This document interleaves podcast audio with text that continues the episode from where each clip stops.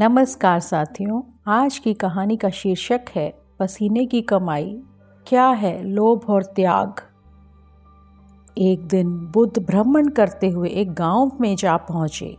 उनका नाम सुनकर एक सेठ उनके पास आया। वो सेठ महात्मा बुद्ध के लिए तरह तरह के स्वादिष्ट भोजन का थाल लाया था। बुद्ध ने थाल की ओर देखा और खाना खाने से इनकार कर दिया। इतने में एक लुहार वहाँ आया। वो जौ की दो रूखी रोटियाँ लाया था। बुद्ध ने वे रोटियाँ ले ली और बड़े आनंद के साथ खाने लगे। सेठ ने आश्चर्य से बुद्ध की ओर देखा। उसे बड़ा बुरा लगा। कहाँ वो, कहाँ लुहार? कहाँ उसका लाया भोजन और कहाँ लुहार की दो मोटी मोटी रोटियाँ? जब बुद्ध भोजन कर रहे थे तो सेठ से ना रहा गया। उसने कहा महाराज, ये कहाँ का न्याय है कि मैं पहले खाना लाया और इतना बढ़िया लाया, पर आपने उसे लेने से इनकार कर दिया और इस लुहार की रूखी रोटियों को प्रेम से खा रहे हैं। बुद्ध थोड़ा रुके, फिर बोले, इस लुहार की कमाई अपनी मेहनत की कमाई है, पवित्र कमाई है, जबकि तेरी कमाई तेरे पसीने की नहीं है, उसे पवित्र नहीं कहा जा सकता। सेठ ने कहा, नहीं जी, ऐसा नहीं है, बुद्ध ने कहा तो स्वयं ही देख लो।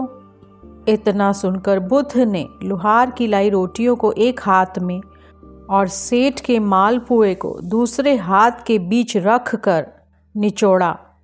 तो लुहार द्वारा लाई गई रोटी को निचोड़ने पर दूध की धार निकली और सेठ द्वारा लाए गए मालपुए को निचोड़ने पर रक्त निकला।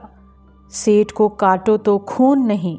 वो लज्जा से सिर झुकाकर अपना थाल लेकर चला गया। साथियों, इसलिए कहा जाता है कि मेहनत की रोटी भी हराम के कई पकवानों से अच्छी होती है। फिर एक दिन भगवान बुद्ध के शिष्यों में त्याग और लोभ जैसे विषयों पर चर्चा हो रही थी। बहुत समय बीतने पर भी शिष्य किसी निर्णय पर नहीं पहुँचे।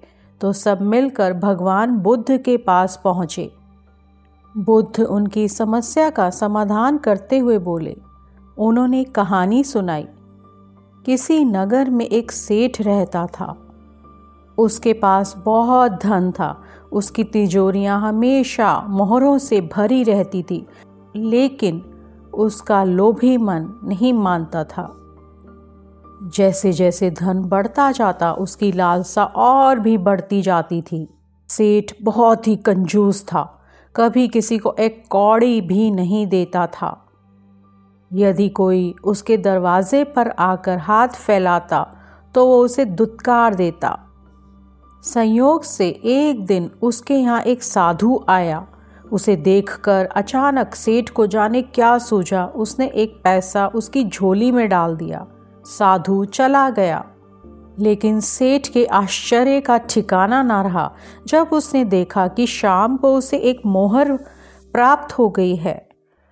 पैसे के बदले में मोहर? वाह, मारे खुशी के वो कूदने लगा। परंतु थोड़ी ही देर में उसकी सारी खुशी काफुर हो गई। उसके भीतर कोई कह रहा था, ओ मूर्ख, तूने साधु को पैसा ही क्यों दिया?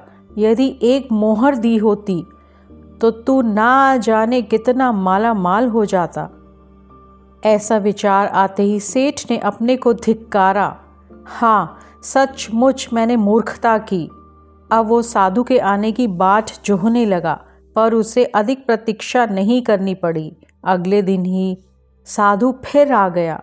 साधु को देखते ही सेठ ने झट अपनी तिजोरी से एक मोहर निकाली और साधु की झोली में डाल दी। मोहर लेकर साधु चला गया तो सेठ के लिए एक एक पल, एक एक युग के समान हो गया। वो चाहता था कि कैसे भी शाम हो जाए, शाम हुई और रात भी हुई, लेकिन उसकी इच्छा पूरी नहीं हुई। मोहरें मिलना तो दूर हाथ में आई, मोहर भी चली गई। वो सिर धुनने लगा, तभी आकाशवाणी हुई, सेठ याद रख त्याग फलता है, लोभ छलता है। कथा सुनकर शिष्य त्याग और लोभ का मर्म जान गए।